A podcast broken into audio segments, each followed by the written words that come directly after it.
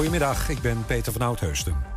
Een nieuw record in het aantal dagelijkse coronabesmettingen. Het RIVM kreeg ruim 16.000 nieuwe gevallen gemeld... en niet eerder waren dat er in één dag tijd zoveel. Het oude record was van eind december met net geen 13.000 besmettingen. In de ziekenhuizen liggen nu bijna 1700 coronapatiënten. Het hoogste aantal sinds eind mei. Het kabinet heeft na uren overleg nog geen knopen doorgehakt over de nieuwe coronamaatregelen. Insiders zeggen dat de situatie zo ingewikkeld is dat er vanavond om 7 uur verder wordt gepraat. Eerder lekte uit dat het OMT een korte, beperkte lockdown wil. Er is morgen weer een persconferentie. In de Oostvaardersplassen in Flevoland worden binnenkort 1400 herten doodgeschoten... omdat het er anders te vol wordt. Er is plaats voor 500 herten, maar er zijn er nu 1900, bleek bij de laatste telling. Het vlees van de afgemaakte herten gaat naar de horeca en particulieren... of wordt aan roofdieren gegeven. En onrust in de Twentse truckerswereld over een onderschepte partij drugs... bij een transportbedrijf uit Rijssen. De chauffeurs zijn bang dat de criminelen zo kwaad zijn dat ze op wraak zinnen, meldt RTV Oost. Kijk maar naar wat er gebeurt bij een fruitbedrijf in Hedel, zeggen ze. Dat vond ook drugs en wordt al heel erg lang afgeperst. Het weer dan, bewolkt met soms wat lichte regen. In Limburg ook opklaringen. We krijgen een koude nacht met in het zuidoosten minima rond het vriespunt. Morgen nu en dan zon, tot de avond droog en net als vandaag 8 tot 12 graden. En tot zover het ANP-nieuws. Waar kan ik een APK laten uitvoeren en meteen een onderhoudsbeurs van mijn auto laten doen? Ik ga altijd naar de Gebroeders van der Meij uit Enschede. Vakmanschap, passie en echte service zijn kernwaarden van Gebroeders van der Meij.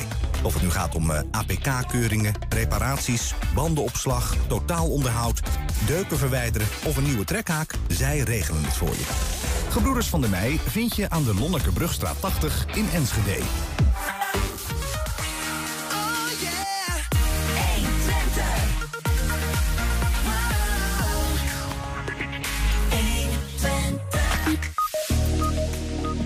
Anderhalve meter lockdowns en besmettingsangst. We houden afstand, misschien wel meer dan we ooit deden. Toch, en gelukkig wordt er in Enschede hard gewerkt aan ontmoetingsplekken. Misschien wel nodiger dan ooit.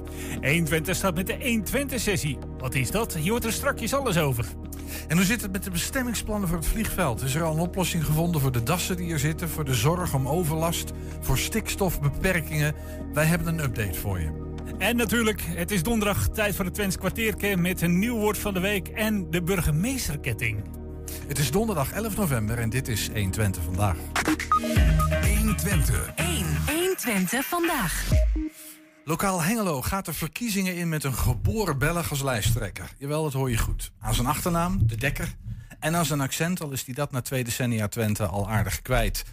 Kijken of we hem dat toch een klein beetje kunnen ontlokken. Dat Belgische accent, dat lijkt me leuk. Amai. Benieuwd ook hoe een Vlaming politicus in Hengelo werd. Wat wil je zeggen, Henk? Ik zei amai. Amai, ja, daar kunnen we mee beginnen. Of allee. Dankjewel om mij uit te nodigen in de studio. Ja, je bent hartelijk welkom. Ik moest een beetje lachen, want ik kom uit Brabant oorspronkelijk. Ja. En als mijn moeder een dagje naar haar familie in Eindhoven is geweest, dus ze komt weer terug. Ja. Ik heb mijn hele leven lang in andere delen van het land gewoond. Dan hoor je dat gelijk. Ja. Heel grappig. Ik krijg de laatste tijd wel de vraag zo van... je komt niet uit de regio. Hè?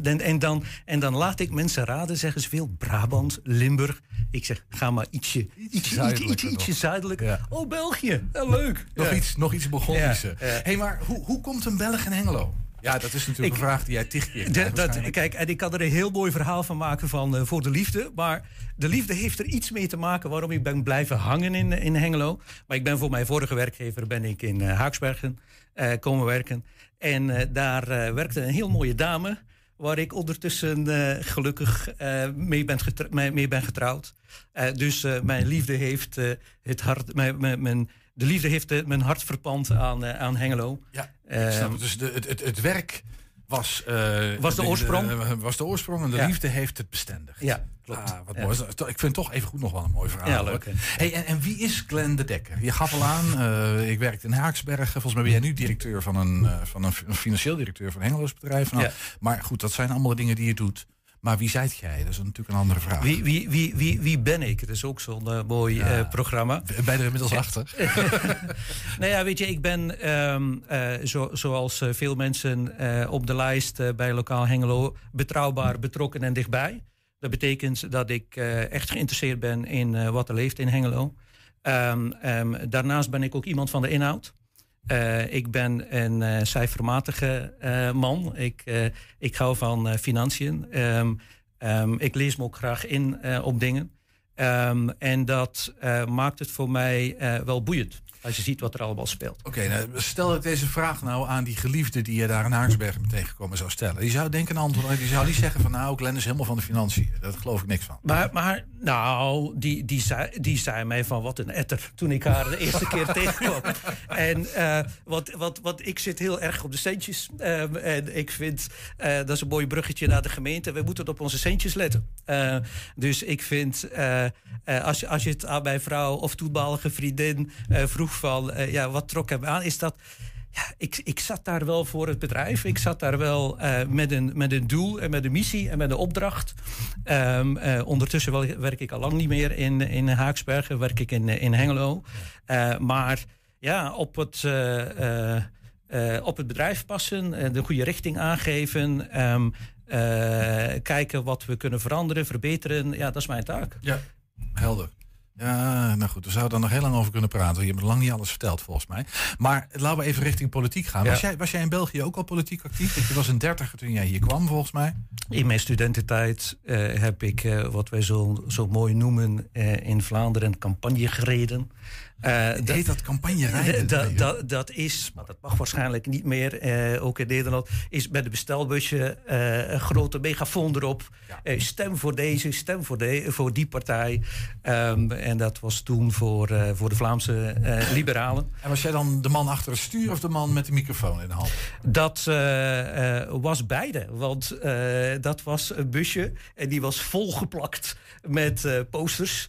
En daar moest ik de heel godsgans dag door het dorp, de stad, de gemeente rondrijden van en af en toe ook iets zeggen. Ja. Hey, nou ben jij van lijsttrekker van Lokaal Hengelo. Ja.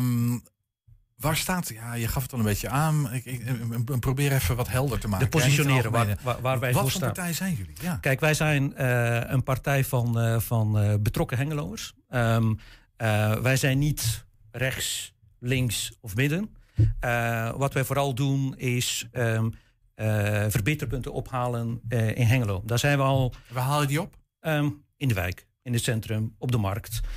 Je kan mij bijvoorbeeld al enkele weken vinden in wijkcentra en belletje rinkelen bij mensen naar huis. En de zaterdagochtend op het marktplein staan. En gewoon een praatje gaan slaan met mensen. Wat vindt u van Hengelo? Dat lijkt me, dat snap ik. Want dat geldt natuurlijk voor heel veel van dit soort lokale partijen. Ja, maar dat is leuk. Dat snap ik, maar ook lastig. Want ik bedoel, buurman A die vindt dit en buurman B die vindt weer wat anders. En buurvrouw C die heeft weer een andere mening. Dat is volgens mij, dat is toch een enorme zoektocht van wat je dan met elkaar echt wil. Ja, dat is ook zo. Maar ik denk dat als wij, we zijn er al sinds augustus vorig jaar, of augustus 2020 mee bezig. Mm-hmm. Maar als je dan, en we gaan daar nog een tijdje mee bezig. En uiteindelijk van al die verbeterpunten, verbeterpunten en een programma geschreven uiteindelijk door de inwoners van Hengelo. Daarmee gaan wij onze campagne in volgend jaar. Maar dan zijn er, ik vraag ook een beetje naar, want dan zijn er wat meer lokale partijen. Hè? Pro Hengelo, net 4 jaar college achter de rug. En er is er volgens mij nog één burgerbelangen. Ja. Die zullen allemaal hetzelfde zeggen ongeveer. Waarin onderscheiden jullie je dan? Wat is, of zouden jullie ook wel kunnen fuseren? Nou, er gewoon één club van. Het interessante is, je hebt het verschil tussen zeggen en doen. Zij zeggen het, wij doen het. Zij zeggen wij gaan naar de wijken, wij staan in de wijken. Mm-hmm. Wij staan in het winkelcentrum. En ik vind dat wij als Lokaal Hengelo best trots mogen zijn op ons Hengelo. Dat zal natuurlijk elke Hengeloer zeggen. Dat trots op Hengelo. Dat lijkt me ook. Het is afhankelijk wie daar je praat. Want er zijn mensen die best kritisch zijn op Hengelo. En die best kritisch zijn op de politiek. Maar die het al lang hebben opgegeven. Ja, dat is zeker waar. Maar zijn jullie nou fundamenteel op een aantal punten. Misschien een paar punten zelfs maar. Verschillen jullie van mening van die andere lokale partijen? Of adresseren jullie wel ongeveer dezelfde thema's? Nou, wij verschillen wel van mening. Maar het is, kijk, wat ik ook wil meegeven is van, het is uiteindelijk, ik ben als persoon niet belangrijk. Mm-hmm. Ik vind het dan leuk dat ik hier mag zitten als lijsttrekker en iets mag zeggen over Lokaal Hengelo. Belangrijk zijn onze inwoners. Waar er te weinig naar geluisterd wordt, is die inwoner. Want die is de baas. Mm-hmm. Die zal zeggen aan ons, Lokaal Hengelo, van dit willen we dat je doet voor ons. Ik ben een instrument, maar ik ben geen doel op zich. Dat snap ik, maar mijn vraag was een beetje van... waarin verschillen jullie nou van die andere lokale partijen? Jij zegt, nou ja, die praten een hoop, maar wij doen het. Dat is ongeveer, hè? Dat was je antwoord. Ja. En tegelijkertijd vraag ik me dan af, oké, jullie doen het... maar adresseren jullie nou ook echt andere thema's dan? Of is dat eigenlijk wel vergelijkbaar? Want die zullen toch datzelfde doen, hè? Ja, die zullen niet hetzelfde doen als wij. Want... Kan je me aangeven wat het verschil is tussen Lokaal Hengelo en die andere partijen? Even los van... het statement, wij doen wat we zeggen en zij praten alleen maar politiek inhoudelijk. Wat is het verschil? Het team, de kwaliteit van de mensen, de diversiteit van de mensen, de bekendheid van de mensen. Er staan sommige onbekenden op, zoals ik, en daarom zit ik hier ook graag. Ja. Maar er staan ook een aantal bekende gezichten op de lijst. Maar het team, de diversiteit, de reden waarom dat we er zitten... we zitten er niet voor ons ego. Mm-hmm. We zitten er niet voor een politieke carrière. Ik heb ook geen wethouderambities. Wat wij willen doen is de stad, de gemeente beter maken. Ja. En als je het goed voor hebt met de inwoners, als je een goed team hebt, dan denk ik, dan gaan mensen voor Lokaal Hengelo kiezen ten opzichte van andere partijen. Wat wij ook vinden is dat onze standpunten, die gaan de komende 2 maanden bepaald worden door onze inwoners. Mm-hmm. Wij komen volgend jaar met verbeterpunten, maar ook wat goed is voor Hengelo. Maar de oplossingen, die moet je niet in beton gieten voor de volgende 4 jaar. Mm-hmm. Wij hebben het liever over oplosrichtingen dan oplossingen. Want de evolutie van de techniek die gaat zo hard... dat je moet denken van... goh, soms moet ik wel iets bijsturen in mijn oplossing. Ik denk bijvoorbeeld aan de windmolens. Mm-hmm. En daar verschillen wij van andere partijen. Er zijn bepaalde partijen die in een verkiezingsprogramma... ook de vorige keer hebben gezet... ik wil 3 windmolens. Mm-hmm. Dat willen die inwoners helemaal niet. En als je dan denkt aan de techniek, dan gaat die techniek razendsnel vooruit. Dus waarom zou je daar vastzetten op iets, maar ga denken naar een oplossrichting in plaats van een oplossing? Ja, oké. Nou, spannend. Dus een soort van open agenda. Toch nog één vraagje daar. Als je nou, ben je betrokken geweest of geassocieerd, of voel je iets voor een landelijke politieke partij, of heb je daar helemaal niks mee? Ik ben... voornamelijk eerst gefocust op Hengelo. En ik zeg het misschien fout, ik ben niet eerst... ik ben gefocust op Hengelo. Mm-hmm. Ik heb geen politieke ambities. Nee, maar dan stap je ook niet in een lokale partij. Ik wil ook geen... de enige kleur die wij hebben is de gele kleur. Maar we zeggen het zo, maar als we op de markt of in het winkelcentrum staan... waaraan kunnen mensen ons herkennen? We hebben gele hoedjes. Ga morgen ergens in een winkelcentrum staan... of ga de zaterdagochtend op de markt gaan staan in Hengelo. Kijk naar de gele hoedjes. Geel is ons kleur. Hengeloers, let op de gele hoedjes. Spreek ze aan. Ja. Hey, en dan zeg dan wat er anders zou moeten in Hengelo. Hè, want dat is wat je wil weten. Weet je dat al? Wat zijn de belangrijkste of wat worden de belangrijke dingen... die in Hengelo echt anders moeten? Dat gaan die inwoners ons zeggen. Heb je al een beeld op basis van wat je vanaf augustus bij je bezig bent? Kijk, we zijn al de tijd bezig. Dat beeld gaat de komende maanden geschreven worden... En wij komen daar in januari, februari mee naar de kiezer, naar die inwoner. Er zijn, afhankelijk van waar je staat in Hengelo, zijn er thema's. Als je staat op de markt op zaterdag, dan is het van nature dat mensen beginnen praten over het Marktplein. Dan is het van nature dat mensen beginnen praten over het onderhoud. Over woningbouw. Over leegstand in de binnenstad. Mm-hmm. Maar als je bijvoorbeeld gaat staan in de wijken... dan als je bijvoorbeeld in Gasselerist staat bij ons in Hengelo... dan zijn mensen best ook trots op bijvoorbeeld het winkelcentrum daar. En alle voorzieningen die ze daar hebben. Over het groen in de wijk. Maar dan zijn mensen ook kritisch over andere dingen. Dus wat wij willen ophalen is over heel Hengelo... niet alleen over een wijk, maar over heel Hengelo... al die verbeterpunten van... als wij als Lokaal Hengelo naar de kiezer gaan... is dat met al die verbeterpunten van die inwoners. Helder.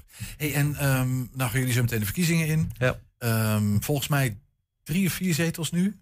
Ik zeg het even uit mijn hoofd. We hadden er 3, dat zijn er 2. Okay. En onze ambitie is 7. Dat zat ook in jullie mooie introductie. Goed gedaan, hè? Goed gedaan. Ja. En waarom 7 is van, kijk, gezonde ambitie is mooi. Maar als je iets wil veranderen, en wij willen dingen veranderen, dan moet je de grootste zijn, dan moet je de grootste worden. Ja. En dan kan je ook echt iets gaan betekenen voor die inwoners. Snap ik. Maar het is een hele forse ambitie, hè? Van 2 naar 7. In een versplinterend politiek landschap. Dat zal aan Hengelo niet zoveel anders zijn, schat ik in. 14 partijen. Ja, nu. Eenmansfracties inclusief. Ja, dus dat is best wel versplinterd. Ja. Ja, dus als je dan sprong van 5 zetels wilt maken ten opzichte van de 2, dan is dat fors. Dat roept mij toch een beetje de vraag op van ambitie is mooi, gaf je al aan. Ja. Maar ambitie is wel fijn, is ambitie ook realistisch is. Is het ook realistisch, denk je? Ja, anders zou je het niet zeggen. Ja. Absoluut. En waarom denk je dat? Nogmaals, wij hebben die mensen. Wij hebben een campagne, onze Doe Mee campagne. Ja. Wij gaan voor de wederopbloei van Hengelo. Van waarom zou... Ik heb deze week nog in de politieke markt gehoord van... na de Tweede Wereldoorlog was Hengelo... had het primaat centrumgemeente. Nou ja, kijk eens waar we hier zitten. We zitten in Enschede. Dat is al lang Enschede. En als we niet opletten, dan Almelo hijgt in onze nek. Dus wij willen Hengelo die wederopbloei zien. Waar zit hem dat in? Dat Almelo, zelfs Almelo, zeg je zo ongeveer, jullie in de nek hijgt? Almelo is bezig, Almelo is aan het werken aan de stad. Maar wij als Hengelo moeten dat niet laten gebeuren. Wij moeten trots zijn op ons Hengelo. Wij moeten, wat maakt jou trots op Hengelo? Wat is er zo tof aan Hengelo? De mensen die hier wonen, de gemoedelijkheid, de gezelligheid, de verschillende winkelcentra, waar dat er nog dingen aan kunnen gebeuren. Het huiselijke karakter. Maar ik denk ook, we moeten ons als Hengelo gaan onderscheiden. Je moet geen Almelo, je moet geen Enschede willen zijn. Je moet iets anders gaan bieden. Mm-hmm. Eigen identiteit. Je moet een eigen identiteit gaan creëren. En daar ligt de heel mooie opdracht voor ons. En ik hoop, en ik ben er vast van overtuigd... dat de inwoners ons dat zullen gunnen. Mm-hmm. Hey, tot slot, Glenn. Ja? Je bent financieel directeur van een bedrijf. Ja. En je bent nu lijsttrekker. En dan gaat een campagne komen... Ja, met stervensdruk. En het is vooral liefde werk uit papier. Vind je dat fijn? Maar waarom doet een mens dat? Ik bedoel, dat ik zit me even. Hou jij zo verschrikkelijk veel van Hengelo dat je zegt van, nou weet je, dit heb ik ervoor over? Ja. Oké, er zit geen enkele... Ja, daar hoef ik geen vergeten. Weet je, ja. Bedoel, ik hou van... Ik heb van kinds af aan thuis meegekregen van... Als je iets wil bereiken in het leven, dan moet je ervoor werken. Mm-hmm. Ik heb al jaren gezien wat er gebeurt in Hengelo. En je kan dan aan de zijlijn blijven staan of je kan iets doen. Ja, okay. Nou, ik wil iets doen. Ja, helder, dat snap ik. Hey, maar drukke tijd, en dat is dan echt tot slot. Ik kan me voorstellen dat jij straks, als verkiezingen in maart geweest zijn en april... Wat ga je met je gezin doen dan? Want er moet er wel even wat gebeuren, denk ik. Ja, weet je, kijk, mijn gezin staat uiteraard op de eerste plaats. En ze zijn heel flexibel. Ze laten mij toe dat ik avonden niet thuis ben. Ik ben vanavond is het een avondje voor het gezin. Wat ga je dan doen? Lekker op de bank. De kleine naar bed doen. Je hebt 1 kleine, zeg je? Ik noem hem de kleine. Maar hij is 10 jaar. Oh, hij is nou thuis aan het luisteren, dus groeten van papa. Maar weet je, het is een aanslag op het familieleven. Maar familie moet altijd voorop komen. Ja, dus wat zijn je plannen voor april? Alvast, dat is misschien leuk. Ze zitten nou te luisteren, hè, dus je kan... Jongens, er komt iets. Even een belofte maken. Even een belofte. Maar weet je, we gaan af en toe een weekendje weg. Dat hebben we de laatste tijd ook nog gedaan. Ik hou wel van vakanties naar de zon, naar de warmte. Dat hebben we door alle coronaperikelen niet kunnen doen. Maar de belofte zit er zeker in dat we volgend jaar weer naar de zon gaan. Ja. Ik heb nog wel 1 vraag. Want wat ik me afvroeg, als Vlaming zijnde... Ja.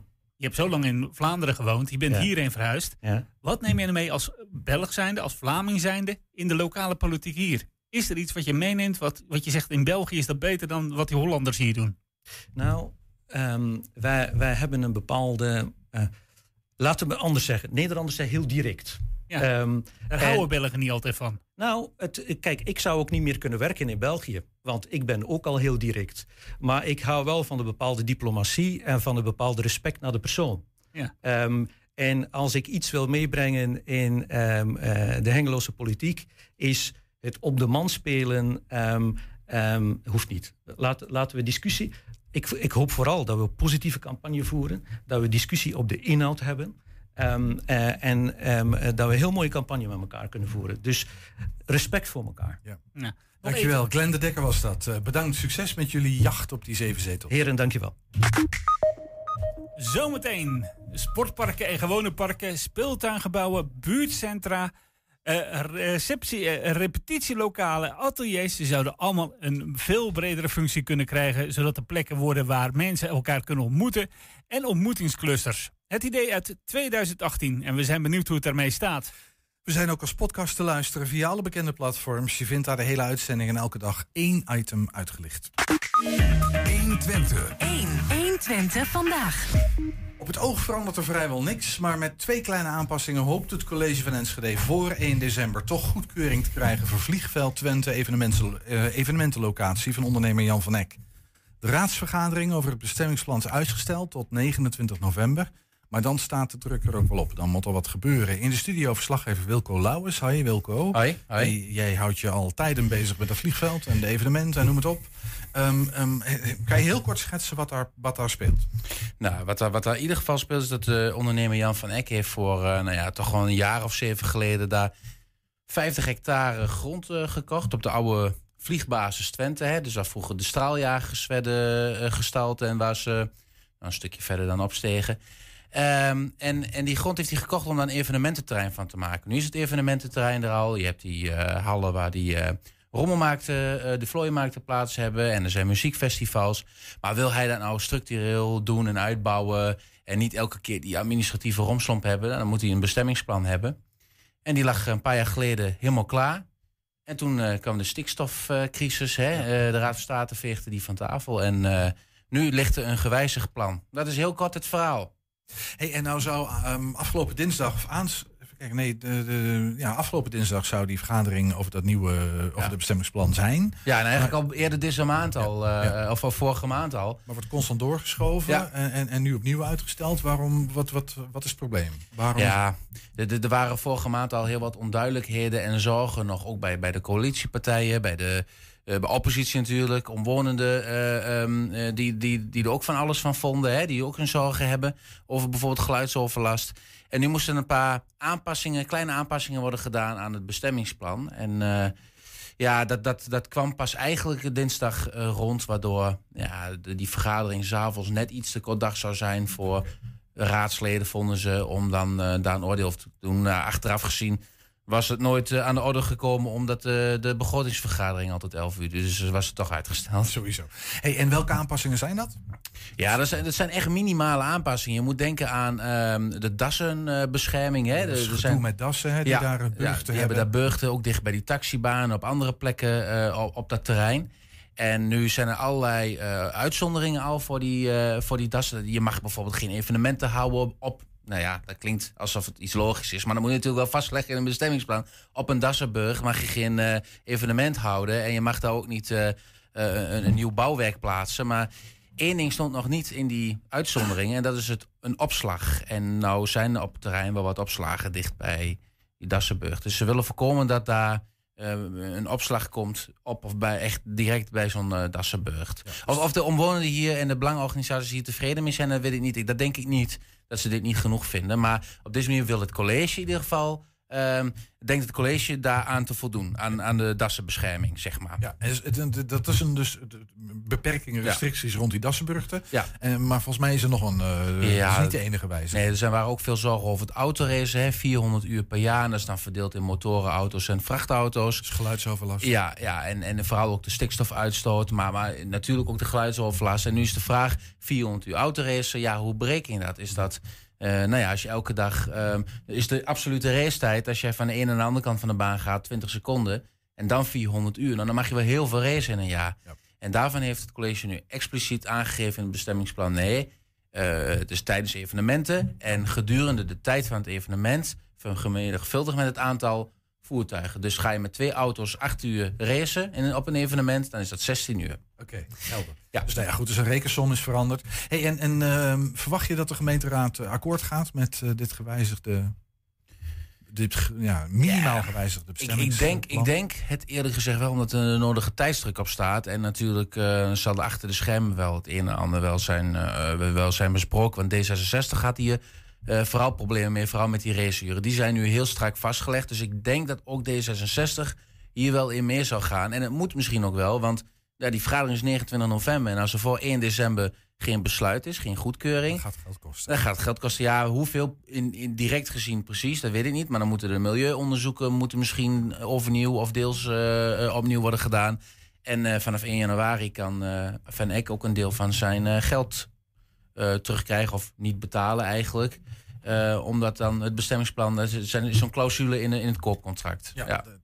Kan die 500 ton hoeft hij niet te betalen. Right. €500.000 bedoel ik. Ja. Ja. Hey, dan tot slot, want dan hebben we ook nog de omwonenden. Hè. Dit is echt het interne politieke spel, zal ik maar even zeggen. Maar die omwonenden vinden er ook nog steeds wat van. En die zijn nog niet tevreden. Maar er is ook geen gesprek opnieuw gevoerd. Wat gaan die omwonenden doen? Ja, een gesprek gaat ook niet komen. Hè? Ja. Ton ten Verge, die heeft nog van CDA, die heeft nog gevraagd... Neem nou deze tijd nog om met die omwonenden te praten. Maar ja, Diepemaat, de wethouder, zegt ook... Dat gaat, daar zie ik geen enkele belang bij. Dus dat betekent in feite dat de bewoners zeggen... Nou, wij gaan in hoger beroep bij de Raad van State. Want ze hebben nog wel meer bezwaren. Waaronder de geluidscontouren in het algemeen. Hè. Dus die Raad van Statenzaak die gaat er zeker komen. En dan is de vraag, wordt het dan weer van tafel geveegd? Want dan hebben we echt wel met nog meer problemen te maken. Maar die spelen denk ik pas over ongeveer een half jaar. Precies, nou als dat zo is en als hij er wel doorkomt... Nou, dan is aan dit lange gebed ook een eind gekomen. Ja, precies. Nee, we gaan het afwachten. 29 november in de gemeenteraad hier in Enschede... en dan de Raad van State nog maar afwachten. Dat is het verhaal. Ja. Dankjewel, Wilco. Helemaal geen probleem. Tot ziens. Zometeen een samenvatting van de oefenwedstrijd van FC Twente... tegen de Vlaamse Waasland Beveren. Allemaal Vlamingen vandaag in 1 Twente vandaag. En waar komen die dan ineens vandaan? 1 Twente. 1 Twente vandaag. Ja, dat is een goede vraag. Maar nu geen Vlamingen aan tafel. Als je speeltuinen en sportparken niet meer functie geeft dan spelen en sporten, gaan ze kapot. Als je in verzorgingshuizen alleen mensen laat zitten die worden verzorgd, komen die niet meer in aanraking met anderen. Daarom was er in 2018 een idee hier in Enschede om plekken multifunctioneel te maken. Gooi de deuren open voor iedereen. Zo'n ontmoetingsplek levert volgens de initiatiefnemers alleen maar winst op sociaal vlak, maar ook financieel. Nou, we vroegen ons af, hoe staat het voor met die vorming van die ontmoetingsplekken? En is het idee niet misschien overbodig geworden? Want nu Enschede volop inzet op de vorming van sportclusters, waar iets vergelijkbaars gebeurt. Nou, een van die initiatiefnemers is Wouter Dugardeyn en hij is bij ons. Welkom, Wouter. Dankjewel. Ja, je hebt al wat vragen gehoord natuurlijk. Maar hoe levend is het idee? Want dat is een idee uit 2018. Hoe levend is het idee op dit moment nog? Het is een idee uit het jaar 2000. Toen zijn we er al mee begonnen bij Richtersbleek. We zijn al 21 jaar onderweg met het idee. Maar dat is dan echt Richtersbleek, hè? En nee, toen is er ook al het idee geweest voor de hele stad. Alleen sommige dingen duren iets langer dan dat je hoopt. Maar geen enkel probleem. Nee, maar na 21 jaar, het leeft nog wel steeds volop. Ja, ik denk als je 21 jaar geleden in de stad rondreed langs de sportparken... dat iedere sportpark op slot zat... Hek dicht, hangslot erop. En elke vereniging kent geen vereniging meer in Enschede die overdag gesloten is. Dus iedereen heeft de hekken open gedaan en eigenlijk de buurt welkom geheten. De gemeente Enschede heeft goede stappen gezet met kunstgras, denk ik, een jaar of 15 geleden. Waardoor je niet meer zoals ik vroeger van het natuurgras werd afgestuurd als ik wilde spelen op een sportpark. Ja. Sleet het te hard. Hey, we hebben een kaartje, want er zijn Enschede's ondergedeeld in 12 sportclusters... of 12 clusters, ontmoetingsclusters noemen jullie dat volgens mij. Als ik het goed kijk, net even zitten kijken... dan is dat, in al die clusters ligt in ieder geval 1 park / sportpark. Ik weet niet of dat een toevalligheid is... of dat bewust op die manier zo gedaan is, maar dat weet jij, Wouter. Wij hebben in Enschede 40 buitensportverenigingen... voetbal, American voetbal, korfbal, hockey... En nog wat ik vergeten ben, rugby hebben we ook nog in Enschede. Ja, en tennis. Dus 40 buitensportaccommodaties. En wij hebben gekeken welke ligt het meest centraal in een wijk, in een gebied. En daar zijn deze 12 plekken uit voortgekomen... waarvan wij denken dat we die kunnen verduurzamen met elkaar... zodat ze over 30, 40, 50 jaar een hele brede functie nog steeds hebben in de stad. Ja, dat kan je heel kort uitleggen wat er dan in al deze clusters zou moeten gebeuren. Wat is de visie hier? Nou, de visie is heel erg dat je in een wijk, net zoals in een dorp... Eigenlijk zeg ik altijd van, ik ben een dorpsdenker in een dorp... heb je altijd één centrale plek in het dorp waar alles gebeurt. Waar de muziekvereniging zit, waar de carnavalsvereniging zit. Waar iedereen, dus ik heb heel erg veel gekeken naar Buursen, naar Bentelo, naar Rietmolen. Mm-hmm. En mijn voorbeeld in de stad Enschede is de Zweden. Dus hoe ze de Zweden hebben opgebouwd, gecreëerd de afgelopen 20 jaar. En dan denk ik gelijk, hé, als het in Boekelo kan... waarom kan dat dan in de rest van de stad niet? Ja. Dus dan zoek je de plekken waar alle sportvoorziening is. En gaat het ook over gewone parken, zeg maar wandelparken of dat niet? Nee, dit is echt over sportparken. Ja, dit zijn sportparken en sportparken noemen we ontmoetingsparken... omdat het woord ontmoeten zegt eigenlijk dat iedereen er welkom is. Ja, dus, en bij sport wordt nog wel eens gedacht... als je niet lid bent van de vereniging, ben je er niet welkom. En wij willen juist dat alle wijkbewoners er welkom zijn. Hey, en hoe staat het ervoor in deze 12 clusters? Is daar overal een sportpark? Ja, je zegt al, overal zijn de deuren open. Maar als de hekken openstaan, wil nog niet zeggen dat iedereen komt ook natuurlijk. Nou, wat je ziet in Enschede, dat er nu 5 verenigingen zijn. Avanti, Tubantus, Victoria, Sparta en Richtersbleek... die een manager hebben aangesteld. En hij of zij is verantwoordelijk voor de verbinding vanuit het ontmoetingspark... met alle partijen in de wijk. Dus met de zorginstellingen, met de gemeente, met het onderwijs. En op al die 5e parken zijn heel veel mensen overdag werkzaam... in het groen onderhoud, in het beheer van de kantine. Ja, dat is voor een deel natuurlijk vrijwilligerswerk... en voor een deel misschien ook ingehuurd. Hey, maar die managers van deze... Je noemt er 5... dat kost geld natuurlijk, zo'n manager. Dat klopt, maar gelukkig ondersteunt de gemeente Enschede de visie. Dus een groot gedeelte, zeg maar 40% van het salaris van de manager... wordt vergoed vanuit een landelijke subsidie. En de manager heeft als taak om zichzelf terug te verdienen. Nou hoorde ik je, ja precies, want ik hoorde jou zeggen duurzaam. Nou, en landelijke subsidies zijn van alles, maar meestal niet duurzaam natuurlijk. Dat klopt, maar wij zien in ieder geval vanuit de ontmoetingsclusters... een ontmoetingspark als een onderneming, gewoon een MKB-bedrijf. En uiteindelijk moet je zonder subsidies kunnen overleven. Hoe doe je dat dan? Door een goede exploitatie te hebben op de horeca. Met andere woorden, normale prijzen voor een kop koffie of flesje cola? Normale prijzen voor een kop koffie, normale prijzen voor een flesje bier. De visie is eigenlijk dat je als je normale prijzen vraagt... dat je niemand tekort doet. Want er staat niet dat het verboden is om eigen drinken mee te nemen. Ik geef altijd als voorbeeld, als een AA'tje op een sportpark €2 is... en je vindt dat te duur... dan koop je een AA'tje in de supermarkt... en dan stop je dat in de tas van je kind. Dat mag. Dat mag, natuurlijk mag dat. En die mag je dan ook opdrinken in de kantine? En die mag je ook opdrinken in de kantine. Ja, oké, dus dat is misschien wel een verschil. Want ik vroeg me even af hoe je dan... Als je de prijzen op een normaal niveau tilt... Ja, Enschede kent natuurlijk nogal wat wijken... waar niet iedereen naar een café kan. Misschien wel wil, maar niet kan. Omdat een biertje daar €2,50 kost. Ja, klopt. Ja, als je dat ook in de sportparken gaat krijgen... dan kan je helemaal nergens meer. Wij hebben nu in de sportparken... in veel sportparken zijn de bierprijzen €2 of €2,50. Ik denk dat op dit moment de 25 grootste bedrijven van de stad Enschede... waar wij ons consumentengeld aan uitgeven... ook voor de mensen die niet zoveel hebben. Dat zijn de Jumbo's, de Albert Heijns en de McDonald's. Die geven geen euro terug in de stad. Die houden ook geen rekening ermee. Wij moeten zorgen dat we plekken overhouden in de wijken... die er over 20, 30, 40, 50 jaar nog zijn. En daar moet je de mensen die het kunnen betalen, het laten betalen... Mm-hmm. En daardoor kunnen bijvoorbeeld alle kinderen op de sportparken... krijgen overdag altijd gratis drinken. En dat is dan wel een zwaar ranja. Maar dat kun je doen omdat je de mensen die het kunnen betalen... het laat betalen. Ja, en dan nog even weer naar die sportparken. Want er is nog meer rondom die ontmoetingsclusters. Maar je noemde net al, in die dorpen heb je de muziekvereniging... en de carnavalsvereniging. Gebeurt dat ook? Is dat het idee dat het ook op die sportparken gaat gebeuren? Dat daar de muziekvereniging ook komt? Of ja, als je kijkt bijvoorbeeld in Boekelo... daar zit volgens mij de muziekvereniging... daar zit kinderopvang, fysiotherapie. Ja, zo langzamerhand zit er alles wat je in het dorp zit... op die gecentreerde plek. De atletiek zit er in Boekelo, survival zit er. Ze gaan nu een sporthal bouwen, dus er komen ook allemaal... En het leuke is juist als je... Je hebt allemaal je eigen hobby's, maar doordat je dan veel meer aangestoken wordt... eigenlijk is het wat ze in Boekelo doen, de universiteit nabootsen. Als je studeert op de universiteit in Enschede, dan heb je een Walhalla. Ik noem dat altijd Klein Papendal, maar dan van Twente. En dan word je ontzettend gestimuleerd door alles wat je er kunt doen. Nou, omdat je het ziet. Ja. Nou, en als je dat ook in de wijken kunt creëren... dan hoop ik juist dat veel meer kinderen in aanraking komen met muziek. Dus ook... muziek gaan spelen. Alleen als het je van huis uit niet gegeven is om dat je niet meer in aanraking komt, dan... Nee. Ja, precies, snap ik. Hey, en dan wil ik even een stapje maken naar bijvoorbeeld verzorgingshuizen, hè, want daarvan is ook sprake. Ook daar het idee van zwaai de deuren open. Ontmoetingshuizen of zo noemen jullie dat, geloof ik? Ja, wat je ziet in Enschede hebben we de posten. Willem Marcellus, oud-bestuurder van de posten, helaas al een aantal jaar geleden overleden. Die heeft mij 12 jaar geleden laten zien hoe je de posten, wat zijn visie is om het om te bouwen tot het wijkcentrum van zeg maar Enschede-Zuid. Nou, inmiddels zijn er ook jongeren die daar tussen de ouderen wonen.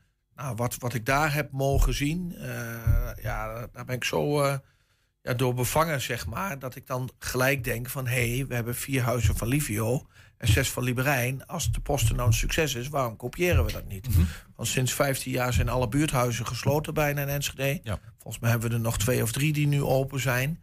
En ja, dan denk ik van, hé, die 11 verpleegverzorgingshuizen, niet alleen de posten, maar laten we die andere 10... laten we daar dan ook laten we de buurthuizen weer terugkeren. Want ze staan in de wijk. Alleen ze hebben nu veelal alleen nog maar een functie dat er mensen verzorgd of verpleegd worden. Ja, en dat kan anders. Mijn moeder woont in Bruggebos sinds 1,5 jaar.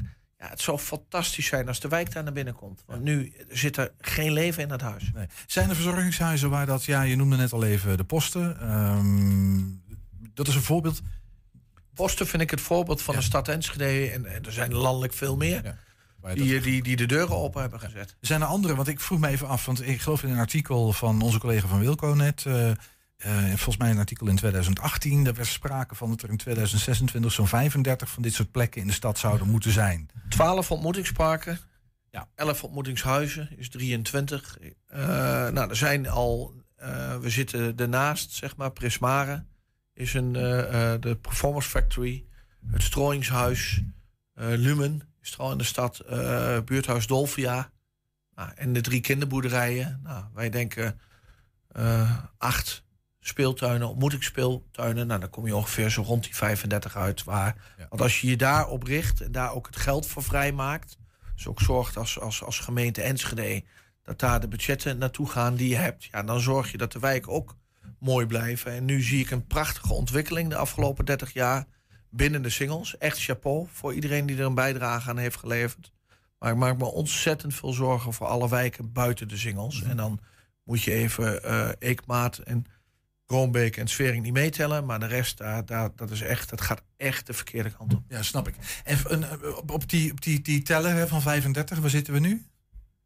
Nou, de 35 plekken zijn in beeld. Ik denk dat zijn in beeld, maar welke zijn functioneel al? Dat is eigenlijk mijn vraag.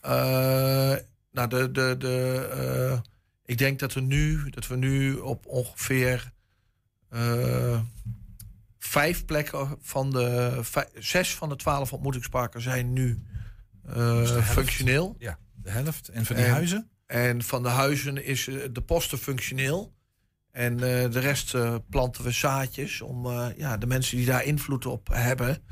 want daar gaan wij natuurlijk niet over, dat we die meenemen in de gedachten. En we hopen dat ze dat gedachtegoed op gaan pakken. Na het voorbeeld van de posten. Dus 1 van de 11 heeft het al. En we hopen dat de 4 huizen van Livio en de 6 van Liberijn... dat die dat ook gaan opvolgen. Ja.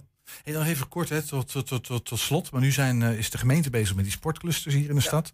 waar vergelijkbare ontwikkelingen plaatsvinden volgens mij. Een vergelijkbare visie. Hoe verhoudt zich dat, want jullie zijn een burgerinitiatief... Ja. Hoe verhoudt zich dat tot wat de gemeente aan het doen is? Ja, eigenlijk volgens mij hebben we precies dezelfde visie... dat je de dingen moet clusteren. En dat niet iedereen in zijn eigen clubgebouwtje moet blijven zitten. Want wat is de reden, misschien vraag ik dat aan jou als ik vraag het aan hem... maar wat is de reden dat de gemeente dat ook zelfstandig nu is gaan doen? Zouden we kunnen zeggen van jongens, jullie zijn al een tijdje bezig. Pakken jullie dat op? Maar dat is politiek. Ja, dat is een politieke beslissing geweest, voor zover jij weet. Maar hoe kijk jij daarna dan? Nou, ik ben blij dat ze dat stop hebben gepakt... Ja.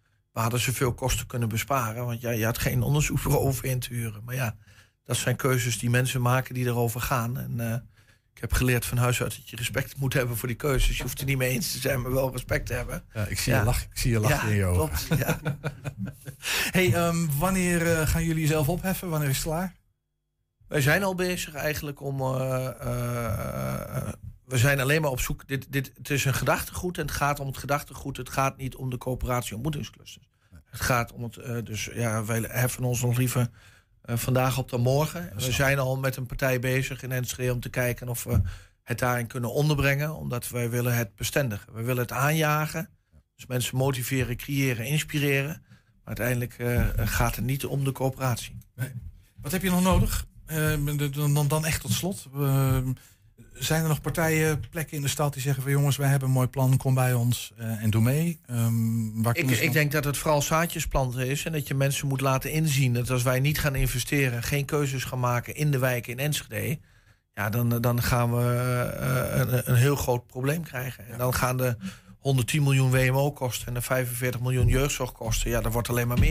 Ja. Dus we moeten preventief de boel met elkaar oppakken. En dan moet je keuzes maken, welke plekken wel, welke plekken niet. En daar ben ik ontzettend enthousiast over wat de gemeente heeft gedaan, die clustering. Want dat is juist ook onze visie. Ja. Breng het samen. Ja, nou, dan hebben we, hoop ik, vandaag nog weer eens een extra zaadje geplant of de geplante zaadjes een beetje water gegeven. Ja. Wouter Dugardeyn was dat, van de ontmoetingsclusters hier in Enschede. Dankjewel. Dank jullie wel. Zometeen schuift juf Twents Adrie Hemming weer aan voor een nieuwe aflevering van het Twents Kwartierken. Wij maken de borsten vast maar kleddernat. Oh, ga maar voorbereiden. En heb je trouwens tips voor onze redactie? Mail het ons. info@120.nl 120. 120 vandaag. Václav Černý heeft vanmiddag zijn rentree gemaakt bij FC Twente na maanden van blessureleed. Twente speelde vandaag een oefenwedstrijd tegen het Belgische Waasland Beveren en verloor met 1-2. Maar voor Černý kon de dag niet meer stuk. We gaan even kijken. Een groot geheim was het niet meer. Sadilek had het al een klein beetje wereldkundig gemaakt. Ja. Jouw rentree bij FC Twente, met welk gevoel sta je hier? Ja, fantastisch natuurlijk. Super lang voor moeten werken. Elke dag in mijn hoofd gehouden van wanneer zou dit weer gaan gebeuren. En ja, dan sta ik hier 20 minuten op het veld. En het is super goed gegaan wat de knie betreft. De rest van het lichaam, dus ja, fantastisch. 20 minuten, dat wordt natuurlijk vooraf voor gekozen. Ja. Dat is de max ook? Of wordt er ook nog een beetje, zo van, een beetje voorzichtig aan? Dat is de eerste stap nu. Ja. Die wij met elkaar, met de dokter, met de fysio's, die wij hebben besproken. Ja, dit is een prima opstart. Volgende week ja, ben ik beschikbaar voor wat meer. Dus nu is het aan de trainers. Nu ben ik, wat fitheid betreft... moet ik het door de week doen en in de weekenden ben ik beschikbaar. Ja, dit zal dus kunnen betekenen dat jij ook weer gewoon bij de wedstrijdselecties kunt aansluiten... bij eredivisiewedstrijden en minuten kunt maken. Ga er maar vanuit. Ja, want een paar weken geleden toen maakte jij natuurlijk je rentree bij de groep op het veld. Dat was ook zo'n mooi moment, hè? Ook weer zo'n tussenstap. Toen zei jij ook van ja, ik ga daar geen uitspraken over doen, want dat hebben wij wel in ons hoofd. Komt dit dan wel een beetje overeen met wat jij toen al ongeveer wist? Ongeveer, dit is wel wat eerder. Oké. Maar niet veel eerder hoor. Dit was gewoon een perfecte moment om het te doen. Ik heb gisteren nog, of eergisteren heb ik een test gehaald in het ziekenhuis, krachttest. Dus ja, alles. Ja, er was geen optie dat het niet zou kunnen. Ik hoorde jou net, iedereen wil jou nu interviewen natuurlijk, want dit is een bijzonder moment. Jij zei, mijn dag kan niet meer stuk. Nee. En daarna zei je net tegen mij, mijn weekend kan niet meer stuk. Mijn week. Ja, tot de volgende wedstrijd. Ik ben echt oprecht blij, want dit betekent echt heel erg veel voor mij. Ik weet wat ik ervoor heb gedaan. En ja, dit is genieten. Ja, na die 20 minuten toen jij eraf ging, het was natuurlijk een besloten oefenwedstrijd. Zitten wel wat mensen, bovenin wat pers. Maar ik hoorde beneden toch een luid applaus. Wie zaten er voor jou te klappen? Ja, ik denk iedereen. En dat wordt echt gewaardeerd. Die jongens weten allemaal hoe ik bezig was. En ja, dat doet me echt heel erg goed. Dat ze dat ook zien. En dat ze ook weten wat het voor mij betekent. Ja, Julio komt half uur voor de wedstrijd naar mij toe. Zegt, ja, vandaag wil ik dat jij hem die 20 minuten om hebt, de aanvoerdersband. Ja. En dat zegt gewoon heel erg veel over hoe wij met elkaar omgaan. En ja, zo ben ik ook. Ik hou van een teamgevoel en dat hebben ze mij echt wel laten zien. Dus nu kunnen we stoppen met die revalidatie praten en jou gewoon weer over de wedstrijd wat vragen. Hoe ging het, vond je zelf? Ja, dat is de eerste keer. Hè. Dat is meer enthousiasme, meer energie. 20 minuten is ook natuurlijk ook niet superveel om wat te kunnen doen. Toch kreeg je kans. Ja, zeker. Ja, laten we meteen hoe noem je dat, kritisch nakijken. Die moest gewoon erin met mijn rechter. Een fantastische bal van Gijsmal. Ik moest gewoon met mijn rechter van een verre hoek opzoeken. Maar ik dacht, ik kap hem. Ja, dat zijn weer de dingen, de technische dingen die weer terug moeten komen. Mm-hmm. Daar ben ik nu weer elke dag mee bezig. Maar dat vind ik alleen maar mooi. Dat het niet meer om krachttraining gaat, maar dat het om technische dingen gaat. Vooropgesteld, ik ben geen voetballer, maar heeft dat ook iets te maken met een soort van in wedstrijd denken? Dat je dus, ja... Absoluut. Okay. Het moet weer allemaal... Kijk, ik heb daar ook 4 jaar geleden met mijn eerste blessure heb ik daar nooit echt moeite mee gehad. Ik vind als je voetballer bent en een goede voetballer die dat spelletje begrijpt, dan zou het heel snel moeten binnenstromen. Maar toch zijn er momenten dat het weer allemaal even moet wennen. Laat ik beëindigen waar ik mee begon. Ik zei al, ja, Sadilek, die praat dus zijn mond al een klein beetje voorbij. Maar wat zegt dat over hoe... Je noemde ook al die andere jongens, maar hoe hij met jou meeleeft. Want hij zei, ik ga kijken en ik ga het in de gaten houden. Ja, wat zegt dat? Ja, fantastisch. Het is ook voor de eerste keer voor hem en voor mij dat we landgenoten in eenzelfde team hebben. Plus, wij zijn heel goed met elkaar. Ja, fantastisch. Ik vind het helemaal niet erg dat hij het heeft gezegd, hoor. Kom op, het is een vriendschappelijke wedstrijd. Iedereen mag het weten. Ik ga het met alle trots zometeen ook overal laten weten dat ik weer heb gespeeld. Dus dat is niet erg. Nou, hou de socials van Tjerni in de gaten. Dank. Doe maar. FC Twente verloor de wedstrijd dus met 1-2. Op onze YouTube-kanaal zie je de samenvatting en ook de reactie van Ivar van Dinteren. Assistent-trainer van Ron Jans mocht vandaag de honneurs waarnemen. Yes, en ze is er weer. Nee, ik denk, je laat die microfoon ook uit. Dol enthousiast, als altijd. Ja, Adrie Herminkels, de juf Twents. Ja. Alles wel? Ja, ik heb eigenlijk vakantie. Hij heeft vakantie? Ja, maar ja, voor jullie kom ik... Ja, eigenlijk waar. Wat dan? Ja, gewoon. Ik heb werk free. Dus toch geen vakantietijd? Nee. Nou ja, nee, maar je bent in de daluur met hem. En hij is overal heel rustig. Goedkoper. Ja, ook dat. Scheelde 40%. Ja. Hey, welkom. Ja. Ja, zoals altijd, Adrie. We beginnen even... Ik ga me weer even gewoon over het Nederlands. Alhoewel, waarschijnlijk wissel ik een beetje vandaag. Ja, maar dat is prima. Ja, hybride, hè? Hybride. Ja, precies. Zal ik dan Vlaams doen? Dan heb ik dat allemaal gehad vandaag. Volgens mij moet jij Zeeuws doen dan, of niet? Ja, ik kan Zeeuws doen, maar ja, goed, ik woon er vlak bij Vlaanderen. Dus dan kunnen we... Dat is waar, dat maakt niet zoveel uit. Hey, we gaan even terugkijken naar de woorden van vorige week. We hadden het eerste woord. Zal ik eens de uitspraak proberen? Alteratie. Ja. En dat is één grote chaos. Oh, ja. Een bende. En dan houden we Leppeljorn. Ja. Kinderperiode. Leppeljorn is toch een mooi woord. Mooi, hè? Ja, prachtig. Het is toch gewoon een beetje poëtisch. En dan hebben we stunten. Ja. Hij stunten daarna de fuck. Dat is moeite hebben met. Ja. En dan houden we oetsiet. Ja. Opzij. Ja. Oetsiet. Nou, dat zou toch dat mooi zijn? Het, ja. Precies. Hey, dan gaan we zo meteen, zoals altijd natuurlijk weer 4 nieuwe woorden doen voor deze week. En we hebben het woord van de week. Ja. Maar voordat we daarmee beginnen... Oh, ik moet nog steeds even wachten. Ja, Adrie, we kunnen daar nog niet mee beginnen. Nee, maar dat geeft niet. Leppeljorn, dat vind ik wel heel mooi. Ja, mooi, hè?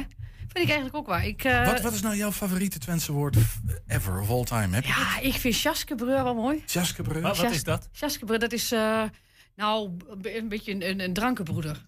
Oh, zuipen. Ja. Okay. Weet je, dat altijd vind ik wel heel mooi. Maar waarom vind je dat zo'n mooi woord dan?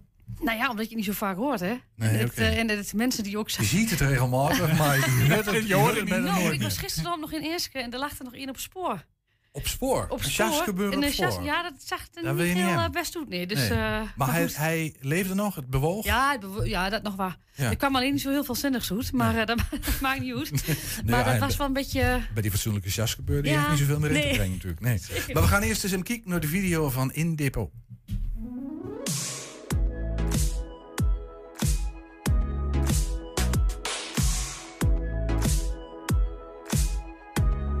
Dit is de laatste ambtsketen van de stad Lonneke. Ja, gemeente Lonneke. Gemeente Lonneke. Ja. En wauw, wat leuk. Ja, en wij zijn nu natuurlijk hier in Enschede / Lonneke. Ja, dus wij zitten... Op zoek naar een nieuwe. Gemeente, ja, precies. En jullie hebben de laatste. Ja. Wat gaaf. Van wanneer dateert dit ding? Wanneer die gemaakt is, weet ik niet. Maar ja, hij is dus hier naartoe gekomen in 1934. 1934? Ja. Oké, want toen is Lonneke als op zichzelf staande gemeente... heeft het opgehouden te bestaan. Ja, precies. En Enschede, als je hele oude kaarten bekijkt... dan zie je Enschede is een heel klein Ja, Enschede stelde niks voor. Klein dorpje. Lonneke was veel groter. Enorm omringd door Lonneke. Ja. En langzaam zie je Enschede stukken van Lonneke opslokken. Een beetje David Goliath. Ja, en langzaam wordt... nog steeds eigenlijk is het merendeel Lonneke.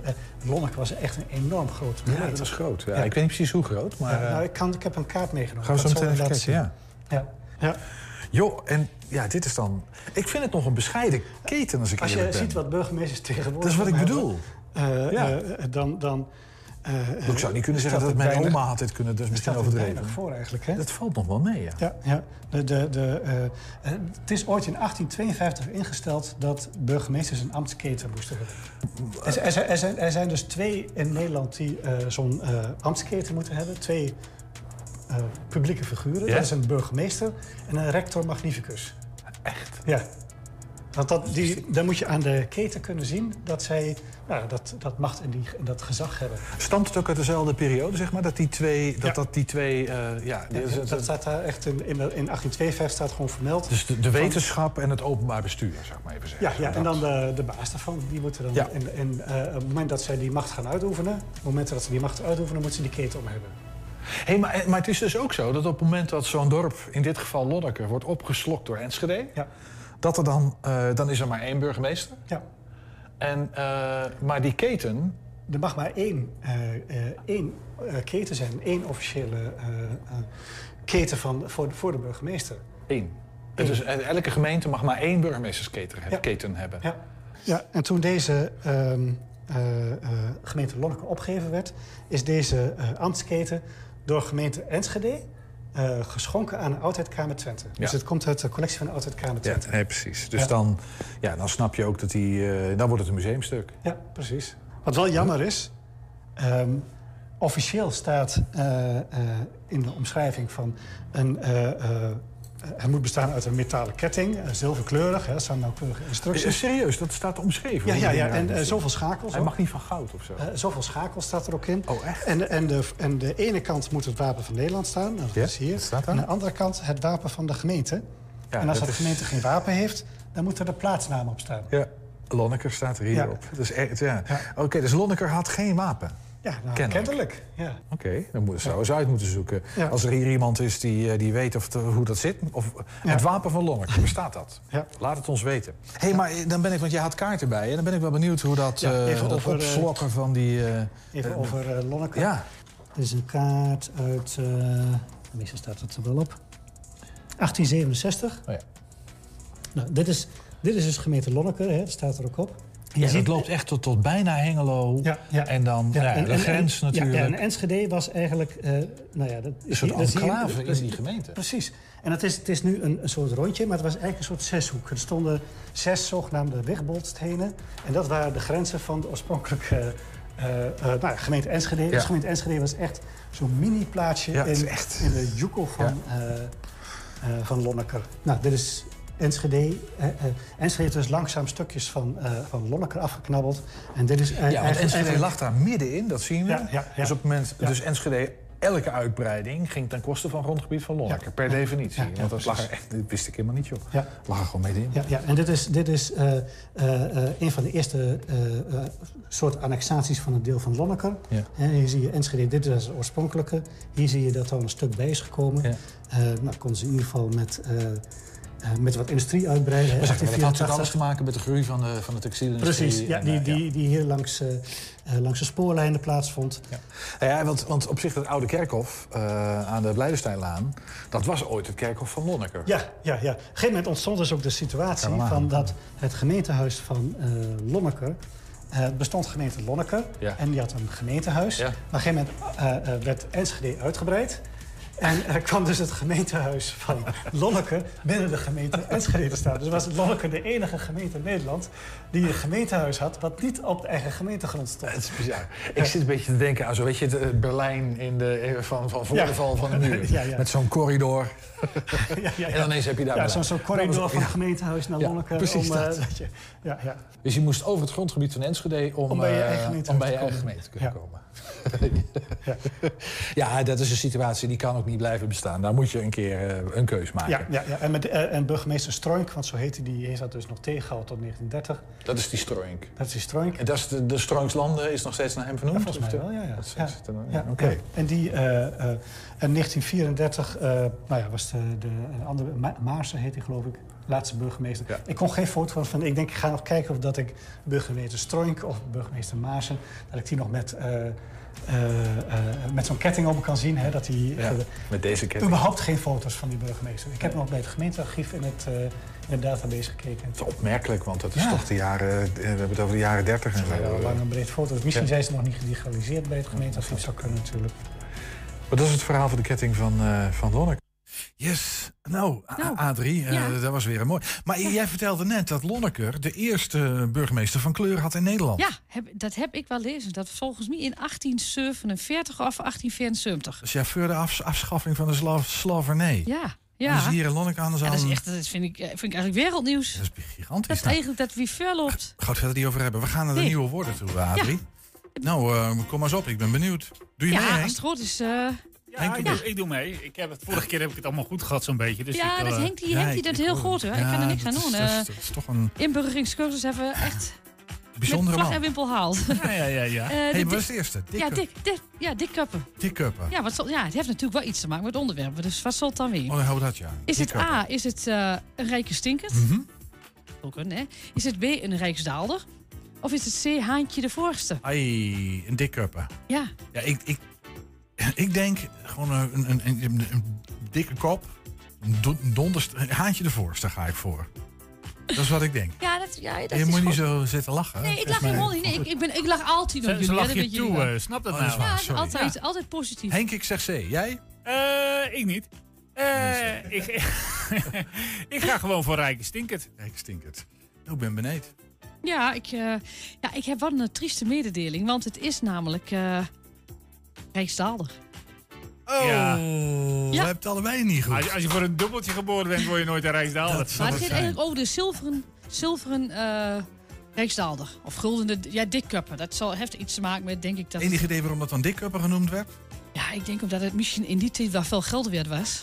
Een Rijksdaalder was natuurlijk wel in die tijd wel veel. Ja, zilver. Ik denk dat het zoiets... Woordje nummer 2. Ja, het was natuurlijk een grote munt, hè, een Rijksdaalder. Ja, dat was een forse. Zo groot was die wel. De Nattenoomt. Ja, wat zal dat nou weer? Ik zeg niks. Associatief werkt het wel. Ja. God, als Niels er niet zit, zit ieder waar. Dat is toch echt verschrikkelijk. Nattenoomt. En dan kunnen we kiezen tussen feestavond A, B, herfstavond. Dat is 1 woord trouwens. Ja. En dan C, afscheid. Ja.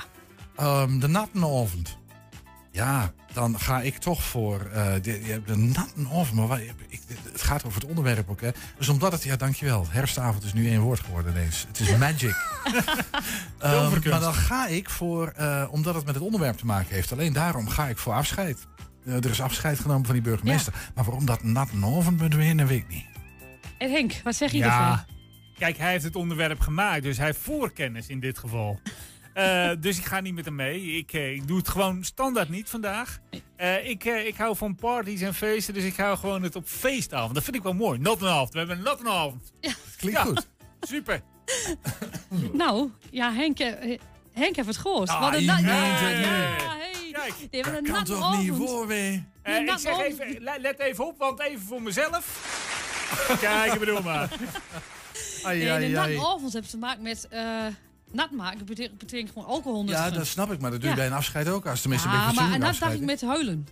Van afscheid, weet je wel. Ja, precies. En dan is de burgemeester natuurlijk. De burgemeester altijd daarbij. Nee, is wat voor hard ook kunt. Maar het is eigenlijk een feestavond. Ja, en afscheid is meer in de zin van begrafenis, bedoelde ik eigenlijk. Maar de andere. Ja. Ik vind het geen leuk. Missie was niet heel duidelijk. Nee, hè? Waardeloos spelling. Maar ja, we moeten door. Ja, we moeten door, Ernst. Kom op, volgende woord. Muller. Wat zal dat nou weer? Is dat A? Ja, ik wacht even. Hè. Is dat A, is dat een molenaar? Mm-hmm. Is dat B, een onderhandelaar? Mm-hmm. De burgemeester kan dat natuurlijk. Of is het C, een wethouder? Ja, allemachtig. Ik zou onmiddellijk gezegd hebben dat het molenaar is. Ja, maar dat is het niet. Nee, precies. Dat is mijn probleem. Geloof mij nou, dat is het niet. Ja, nee, dus dan ga ik voor B en C, want dan moet Henk wel A kiezen. Kan dat? Dat kan, maar dat doe ik niet. Nee, dat zal al. Ja, Muller. Dit is erg. Muller. Ja. Daar mult. Een onderhandelaar. Ja, dan ga ik... Een Muller. Hij mult Nanford. Ik zie jou lachen. Gaat nergens over. Ik ga toch voor B, ik kan mij schelen. Onderhandelaar. En Henk, wat zeg je ervan? Nou, ik ga niet met je mee. Nee, dat wist ik. Ik ben tegen draad vandaag. Ja, altijd. Komt ook omdat Niels er niet is. En bij Niels wil ik fanatiek zijn. Bij jou ben ik wat liever. Dus ik ga voor wethouder. Ja, jongens, dit is echt... De eerste ingeving is altijd groot. Want het is Molenaar. Ja. Want ik heb het over... Ik dacht, zo simpel. Weet je wat het was? Ik dacht, de Lonneker Molen. Het ging over Lonneke. Ja, ja die eerste ingeving. Ja, de Lonneker Molen. Dus de Muller is een molenaar. De Lonneker Molen. Want ik zat, dat is te makkelijk. Ja. En de molenaar heeft niks met onderwerp te maken. Maar nee, maar ja, de Lonneke Molen, dat moet je wel weten, toch? Ja, natuurlijk weet ik dat. Dat weet ik wel. En toen met Edwin Plokker echt van... Ja, ik heb niet heel goed oplet, maar... Ja, nou, dit was een drama. We gaan even naar het woord van de week. Kijken of dat wat beter gaat. Ja, dat is ook leuk. Jessie ging de straat op met het volgende woord. Ja, althans. Nieuw Twents woord van de week. Jan Plakkan. Ik zelf vind het wel lastig deze keer. Want alles, dat kan wel een beetje kleven aan het woordje. Ik ben echt heel erg benieuwd of de mensen hier dat ook denken. We gaan het gaan vragen. Als je een beetje zo bekijkt, zeg maar Jan Plakkan... Jan plakt aan de muur behangen. B. B? En waarom? Dat weet ik niet. Nee, nee. Jij had ook een idee? Ja, ik denk ook B. Ook B? Ja, dat lijkt me logisch. Behanger. Behanger. Ja. Ik denk A, slijmbal. Ja, dat denk ik ook wel, ja. Nou, is van gedacht veranderen. Ja, nee, ik denk A. Ja. Veranderen. Dat is wel goed eigenlijk, maar goed. Ja, A. Slijmbal? En waarom? Ik weet niet, het klinkt een beetje als zwaar kleef aan. Jan Plakkan. Mijn eerste gevoel zegt dit. Maar dat is meer omdat ik een beetje in de kruiden zit. En daar hebben ze wel vaker van dit soort namen. Mm-hmm. Mijn hoofd gaat naar behanger. Dit voelt in ieder geval niet. Maar dat is het dan wel. Ik zeg niks. Ik ga van B. Behanger, C dat? Behanger, oké. En jij? Ik heb echt geen flauw idee. Behanger. Behanger? Ja. Waarom? Jan Plakkan, klinkt een beetje als behanger. Jan de behanger, weet je. Behanger? Behanger. Ik heb geen idee. Kleefkruid misschien. Kleefkruid, oké. B en C kiezen jullie. Ja. Jan Plakkan, wat denk je dat het betekent? Oeh. Jan Plakkan. Ja, dat is C denk ik. Behanger. Behanger. Waarom? Ja, ik denk iets van aanplakken of zo. Want ja, dat moet het zijn. Dat moet het zijn. Ja, dat moet het zijn. Dat zegt je gevoel. Mijn gevoel zegt gelijk C. Zo. Gelijk. Ik vind slijmbol in ieder geval de leukste verklaring. Oké. Ja, dat zegt ook wat, toch? Ja. Dus? Ik kies slijmbol. Ik denk slijmbal. Slijmbal? Ja. Redelijk snel. Waarom? Geen idee. Jan Plakkan. Mm-hmm, ja, slijm. Plakt, denk ik. Oh, kleefkruid ook. We gaan erop, ja. Maar toch A? Ja, denk ik wel. Dit hoor ik te weten. Waarom dan? Ja, omdat ik mij wel een echte tukke voel. Oké. Nou, dan ben ik heel benieuwd. Ja, ik denk dat het B is. Dat zeg maar de insteek is. Dus ik ga voor B. Behanger. Ik denk kleefkruid. Waarom denkt u dat? Nou, dat kleeft, dat plakt... Ik denk behanger. Behanger. Omdat? Ja, Jan Plakkan. Hij plakt aan, hè? Kleefkruid. Zo, dat weet u. Nou, plak aan en kleven, hè? Ja, maar dat kan ook met behang, toch? Ja, dat kan ook. Ik heb het Twents woord van de week. En ik vraag me af of u weet wat het betekent. Jan Plakkan. Nee, zou ik echt niet weten. Wat denk je wat het betekent? Ik heb echt geen idee. Ik zou zeggen behanger. Jij zou zeggen behangen? Ja. Oké. Wil jij dan iets anders gokken of ga je met hem mee? Ja, het moet haast wel. Ik ga met hem mee. Jan Plakkan, we hebben alle antwoorden gehoord. Het is niet helemaal wat ik had verwacht. Ik ben heel erg benieuwd wat jullie denken dat het is, jongens. Ja, dat vind ik een hele goede vraag. Ik weet het ook niet, hoor. Nee? Nee, echt niet. Maar tenminste, ik weet wel, toen Jessie terugkwam, zei ik Jan Plakkan is een slijmbal. En toen begon ze ontzettend te lachen. En toen zei ik, ja, ik heb het goed. En toen deed ze heel geheimzinnig. Dus maar nu ga ik toch voor kleefkruid. En dat is gewoon dat ik het zo leuk vind. Ja, dat is ook mooi. Maar ze geeft toch zelf het antwoordgeheim, of niet? Ja. Ja. Nee, nog niet. Nee? Nee, ze heeft het antwoord niet gegeven. Nee, dat moet een dag toch doen? Net ja, als dat Twente, hè, Henk? Ja, ja, dat zeg daarom. Ik. Ja, ze zitten nu... Ja, en jij, Henk, wat denk je? Ja, ik ga met kleefkruid mee. De rest vind ik allemaal zo onzinnig, joh. En we hebben elke keer gezegd, we gaan ons gevoel niet volgen. Wij doen het nu wel, want we kregen net commentaar tijdens het filmpje. Dus we doen gewoon wat wij zien. Ja. Kleefkruid. Ja, alles had natuurlijk wel een beetje te maken met dat kleven en dat plakken. En ik had eerlijk gezegd wel verwacht dat de Enschede het zou weten. Dat kleefkruid het natuurlijk zou zijn. Antwoord B, kleefkruid. Yes! Ja. Kijk, dat bedoel ik maar. Toch nog één goed. Is dat was fantastisch. Dat wil ik nog wel herinneren, hè? Ik wil even stil, want ik wil even dat applaus. Ik heb één woord. Ja? Ja, dankjewel.